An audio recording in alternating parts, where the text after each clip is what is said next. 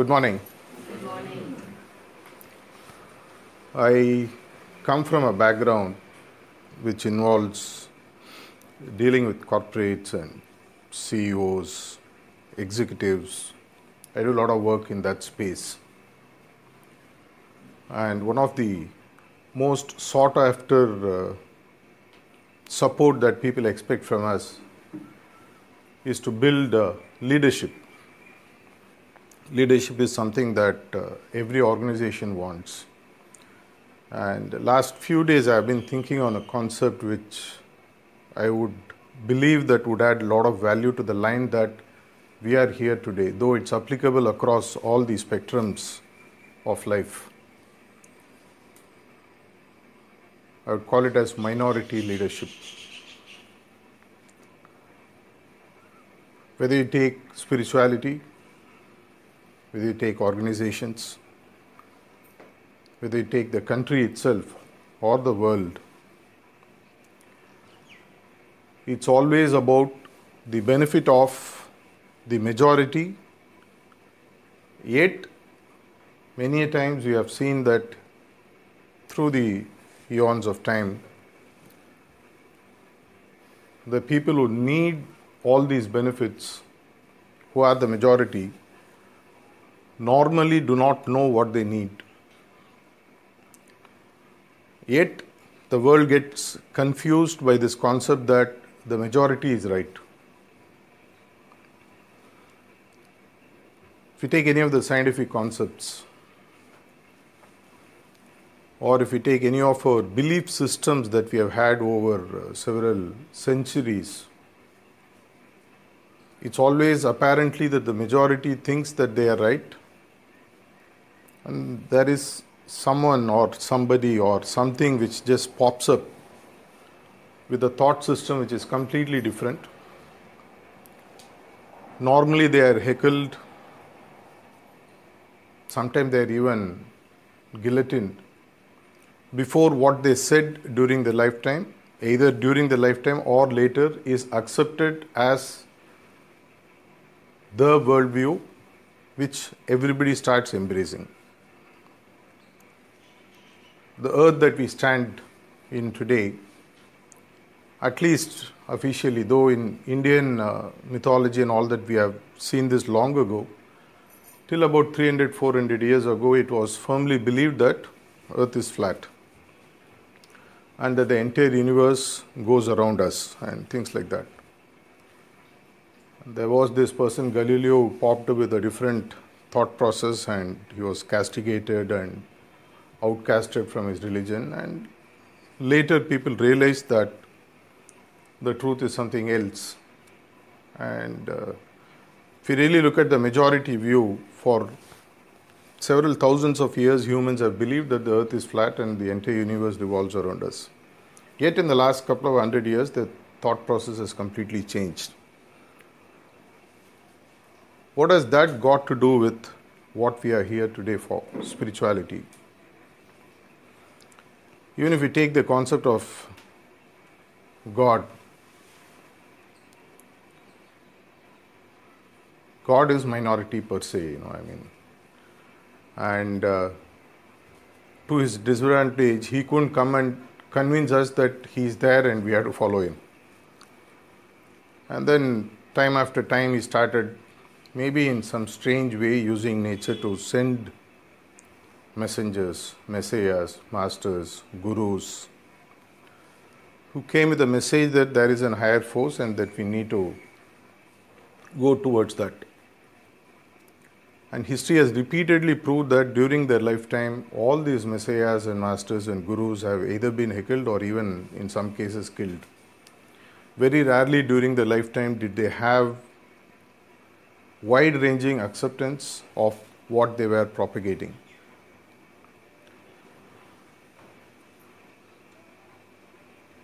In a similar sense, even if we take the practice that we all have taken into, some of you maybe recently, a few of us maybe for 5-10 years, and a few here maybe 20-25 years, whatever. About 120-130 years back, this system did not exist as it is known today. It was lost to humanity maybe 10,000 years ago, 72 generations prior to Lord Dasaratha, as we understand. Because the majority did not maybe understand, and the minority was not strong enough to influence the majority to make them understand that this has to be perpetuated for the good of humanity. And in such strange cases you will find, like mob fury, the majority does take over and ensures that the minority, which is the truth, is finished. And it takes several times, several years before it resurrects. Maybe in the case of Jesus Christ it was 3 days. Maybe in our case it was about 10,000 years when Lalaji Maharaj came back again, sent by nature or whatever. And then the concept of transmission or pranahuti was given back to humanity. It's almost 120 years now since this practice is there. And as a mission, we have been here since 1945, Sri Ramchandra mission. The practice, as it's called now, heartfulness practice. If you look at the masters themselves in the last 120 years, we now have the fourth global guide or the guru or the master. Yet the masters or those who are propagating the concept are still in minority. Even if we take the practice itself,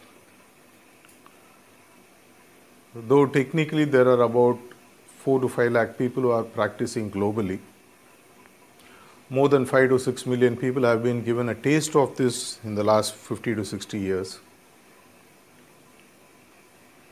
Yet those who practice assiduously, the way in which this is supposed to be practiced, what we call as a intense abhyasi or a bookish abhyasi or abhyasi who exactly follows as the Guru says. Chariji Maharaj once mentioned in his talk on 1st January 2005 that such abhyasis could be counted in one single hand, those who can be termed as abhyasis.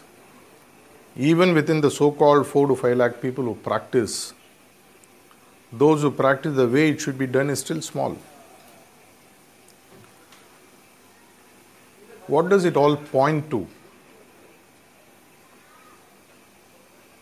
If you really see any of the leaders that come to your mind, whether it's even your parents, who stood by their values when you grew up and put their foot down to say that this is how you have to grow up. They were in minority, and we as kids, when we had kids around our home and we all thought our parents were being very firm with us, later we realized that what they were doing to us was for good. Take the case of Indian history. Till Mahatma Gandhi set foot in India after he was thrown out of a train, came to India and then found his own way of non-cooperation movement and finally leading to the crescendo of Indian independence, that freedom movement. Took a lot of, tremendous amount of work and conviction from one single person that what I stand for is a cause worth standing for.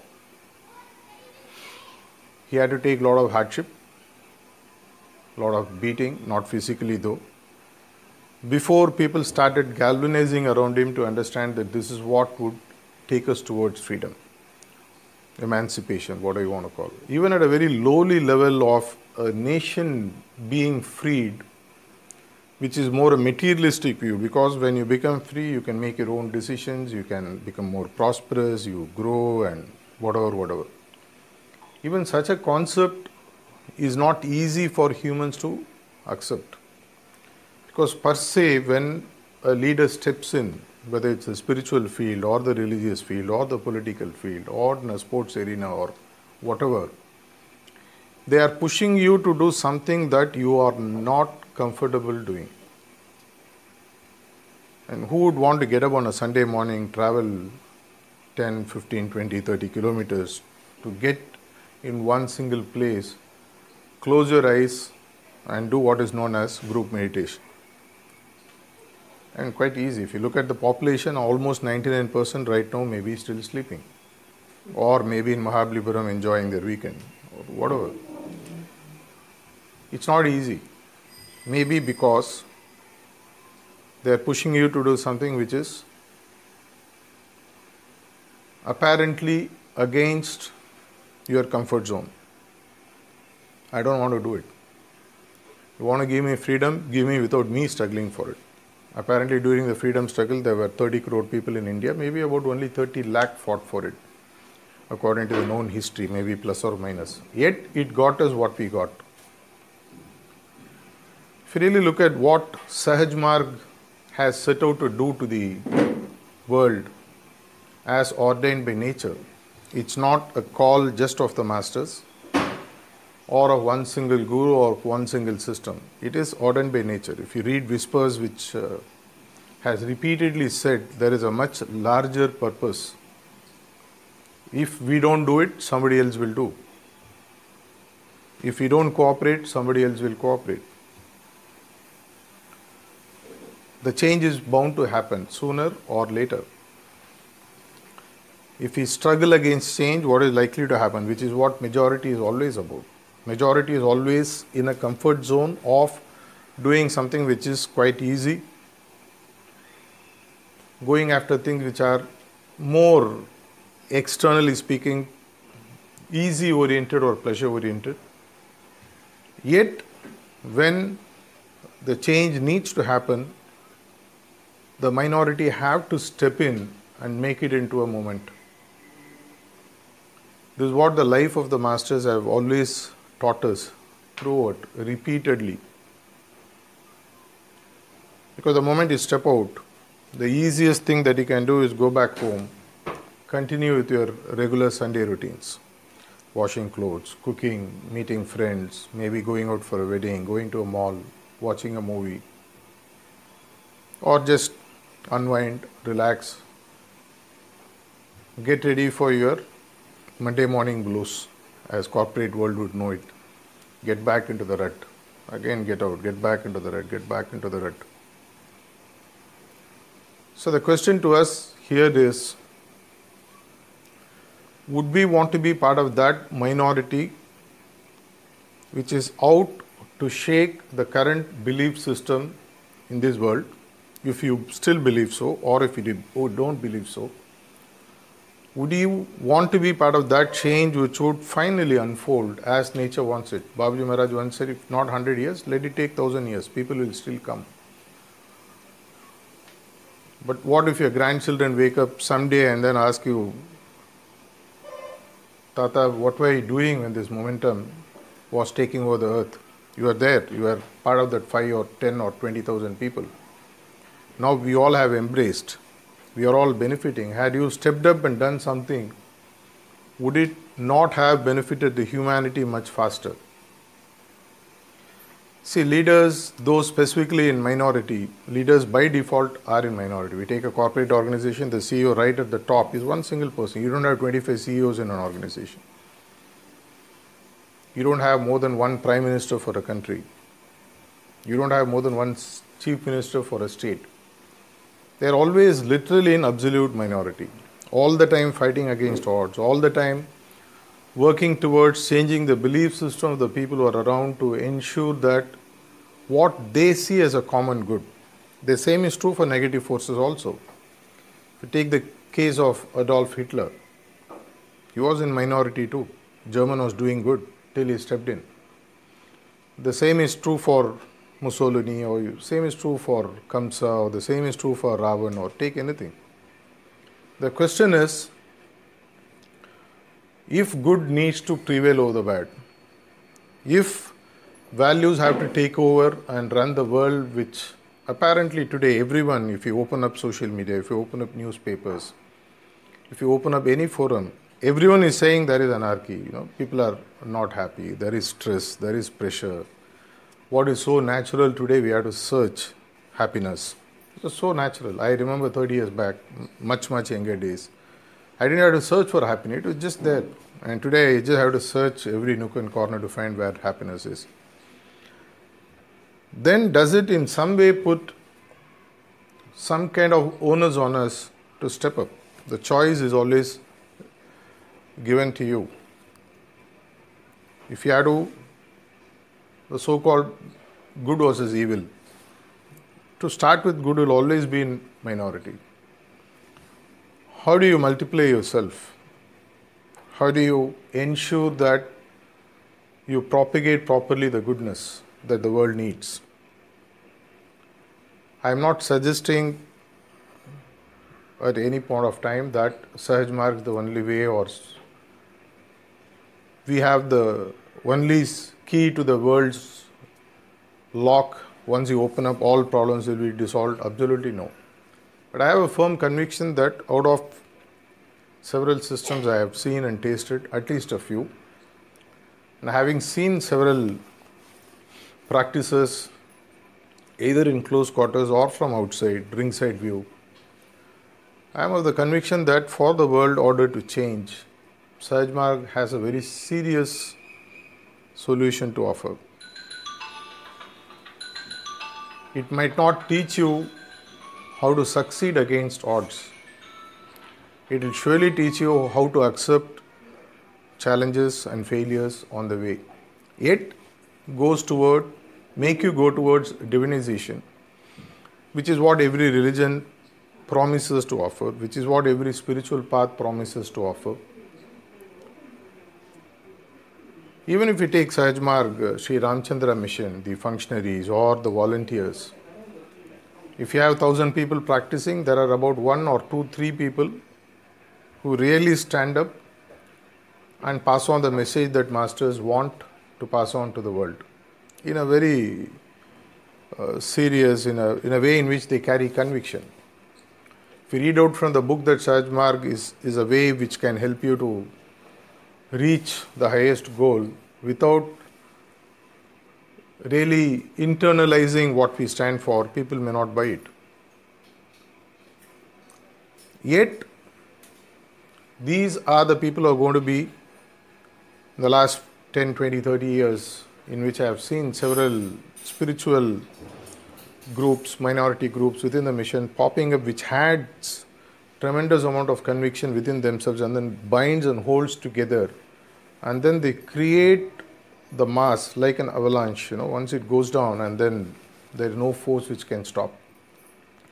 I see that momentum story coming in every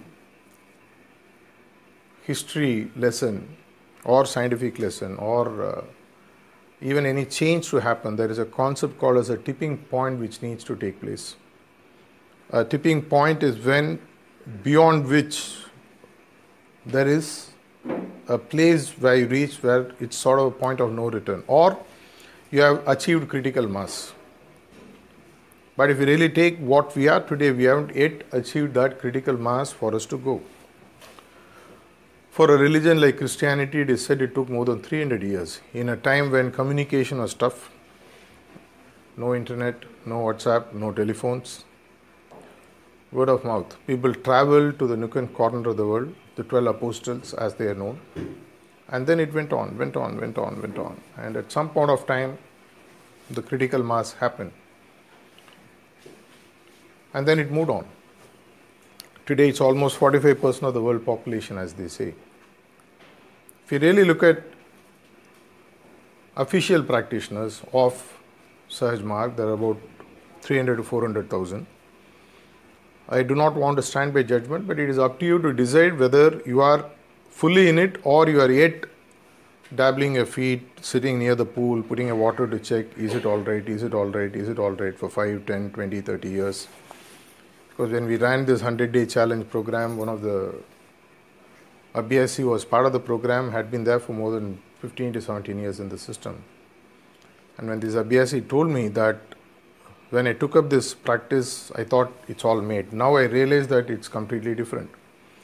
This 100 days has made me to look at Sahaj Marg completely differently, because I understand the seriousness and purpose of practice better than what I have understood in the last 15 to 17 years.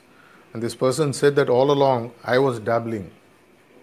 I was still not, I didn't still make the jump into the pool. I was still sitting on the peripheral and watching the fun, as they said. The same is true for each and every one of us. Because if you think I am here to ask you to come and volunteer, maybe not. That's not my intention. My idea is to be part of a movement in a sincere and serious way, in such a way that you are part of that minority leadership. Because when the egregore happens, when the mass is created, when the dynamics of how we work completely changes, your inner call shouldn't come and tell you that I had a chance to be part of this great movement in taking this across the globe, which is the vision of our masters. Yet, in spite of 6 months, 1 year, 2 year, 5 year, 20, 30 years of practice, I kept sucking what the master gave, but I did not give anything in return. Whether we cooperate, whether I cooperate, whether you cooperate, whether we all cooperate or not, as Babuji Maharaj and Lalaji Maharaj and Chariji Maharaj and Kamlesh Master repeatedly said, it's already preordained. The way Lord Krishna told Arjun, who are you to shoot the arrow? They are already dead. If you don't shoot, anyway the job is done. You are getting a chance to shoot, through which you can claim credit for being victorious in this Mahabharata. And after those 700 verses, Arjun apparently understood, and then the war started, and we all know what happened later. The same is true here. Each one of us in some way is an Arjun to our masters. He is giving us a chance. All it needed for Krishna was to take his Sudarshana Chakra and just do this. It would have been over. Bhishma repeatedly pushes him throughout the war till the 10th day when he passes on or moves to the bed of arrows. He says, Krishna, please, I don't want to die under anyone else's hand. Please take your chakra and finish me off. He literally begs him in several of those stories that you would have read, because he wants it from the highest level. In that way, if Master has to do all the work directly, then what is the role for Arjun? What is our role? Are we just going to watch Lord Krishna fight the war the way our masters are directly doing? Or would you want to be part of that Pandavasena, which is ensuring that what the world needs into perpetuity? It's not the world needs it only today. Because scientists have analyzed and found that humanity is moving towards a tipping point. And if this tipping point is not handled positively, the way in which it should be handled, it is a good possibility that we might have missed one more chance. Because nature can wait into eternity. It's 15 billion years since creation came, 5 billion years since Earth came, 100 to 200,000 years the so-called Homo sapiens came, what we are. Nature will wait, because nature is beyond time. Time is our way of looking at things. Yet, while we are here, while it is possible, while it is clear that there is a good scope for us to change the fate of the majority, which is the humanity today, through the process of the spiritual pranahuti and the spiritual system that our masters have given, which we have been tasting for, some of you have been maybe tasting for a few months. I can see a few faces who have been there for at least 10, 15, 20 years. Are you going to sit and watch? Or are you going to step into that minority pool of leadership? Take ownership in some way. It is a family. It's not one person who is working on the entire humanity. Maybe the transmission flows from there, but the channels of transmissions are like the various veins in the body. You know, the blood has to still flow. The heart may still be pumping. If the arteries are blocked, the blood won't flow. Or the heart may decide, let me not pump blood because the arteries are not allowing me to pump the blood. We in some way, though the preceptors, Master Chariji Maharaj once called us the arteries of the mission, each abhyasi is also in some way an artery. What is the point in blocking and not allowing it to go? If you are able to step into that minority space, and in some way participate in his work better than what we are currently doing. All of you in some way may already be doing by the sheer practice that you do. In some way, without your knowledge, you're already changing the environment in your house, near your house, in your locality, without your knowledge. Each abhyasi is already doing his work in some way. Yet, like a child eating food and an adult eating food, there's two different things. A child is fed by its mother. It may not even know what it is sucking or eating or drinking. Whereas when it comes to an adult, we choose based on our taste. Since we already tasted the food and seen the change it has brought in each and every one of us, would it be too much of an ask for us to scale up to a better level? If I have 24 hours, other than 1.5 hours of practice that I have, other than 20 hours that I have for myself, can I set aside half an hour to carry out his message in whatever way I can? Once a day, maybe every day, once a week, weekends, maybe Monday to Friday I will go to office and work, but Saturday and Sunday 24 hours I can come. It depends on what your background is. Again, this is not a request for you to come and volunteer. I am only saying that in some way, if you are ready to participate in this minority work, which is currently happening in working towards changing the fate of the humanity in a very positive way, it is a golden chance. Minority leadership is not about a person. Minority leadership, though it might start with a person, it's a movement, like the Indian freedom movement. Currently, what is happening is a spiritual freedom movement. We can be part of it in whatever way, in an active way, in a more intense way. There's a call from nature, which is what our masters have repeatedly been sharing with us. I only request you to look within, introspect, find is there a way in which you can participate, which even now is still evolving. It is still a minority concept. Yet at some point of time, if you can peep into the future, in some way, when you meditate, if you are able to, you will find that there is a better future waiting for humanity, for which the base has already been laid and the work is happening. So you have a choice.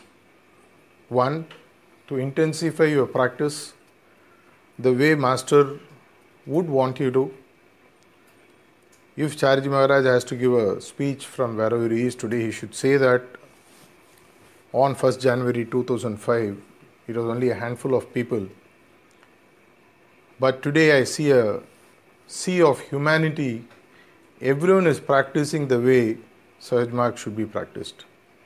In some way, if we can work towards that, I am sure that his vision and the vision of the hierarchy and the masters would be done. I only sincerely request and pray that we all in some way open our eyes and our hearts and take part in this movement in whatever way we can, and take it and make it a global movement. Thank you.